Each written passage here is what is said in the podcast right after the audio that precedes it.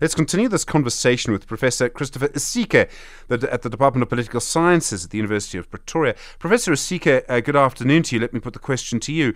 When it comes to the Russia-Ukraine conflict, our president has led an African Leaders Peace Initiative, been very involved, and sure to, yesterday the Ukrainian foreign minister was actually in Tswane for meetings. Also, we've been and had meetings with Sergei Lavrov from the Russian foreign minister. In the Middle East, it seems, when it comes to Israel, we're doing something, would I be correct, doing something that's completely the opposite, cutting off communication with one side in the conflict. Good morning, Stephen, and thank you for having me.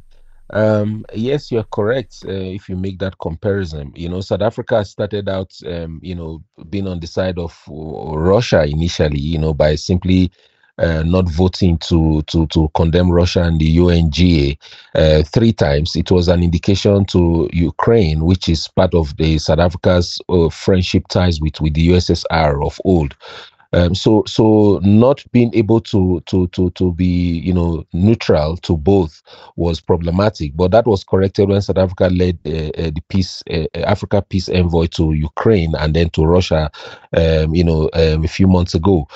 But with the Palestine question, we must also not forget that South Africa's position on the Palestinian issue has been consistent since 1994.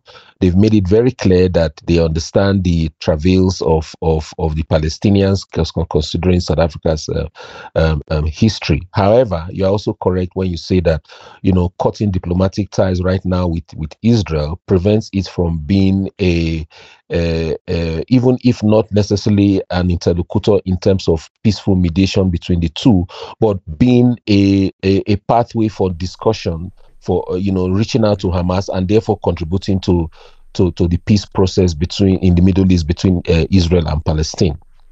There are other things to this. How do you think Israel sees our decision? And I don't think we're the only country to do this. Does what to me looks like growing international condemnation of Israel? Antonio Guterres could not be clearer when he says Gaza is being turned into a graveyard for women and children. He cannot be clearer. Yeah. Does Israel care what the rest of the world thinks?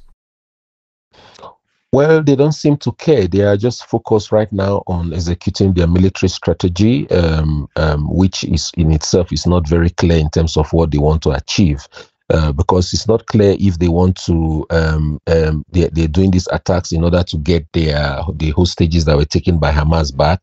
If that is the purpose, then flattening out entire areas where the hostages could have been hidden does not tell us much about whether they really want to.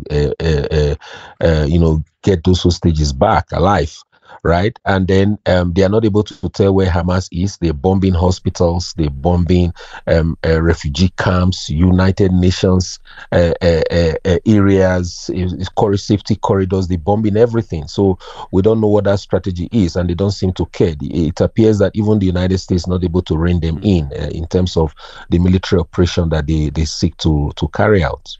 The scary thing about all of this is that Israeli leaders keep saying there'll be a long war against Hamas and a long war in Gaza.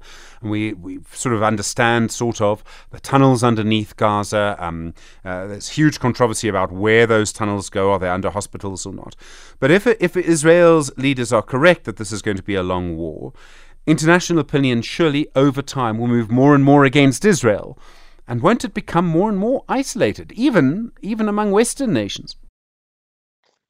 Well, that is what it points to. One thing that is clear is that in this military operation is that there's going to be a long war, absolutely. And there's also going to be an occupation in order to ensure that long war. Having cleared out Gaza, Israel will have to occupy that space for a couple of years to be able to ensure, if that is their objective, that there's no attack from Gaza Strip to Israel.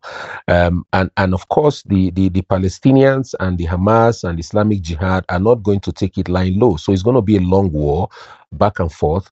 The U.S. countries like the U.S. have fought such long wars. The Russia fought such long wars in the past.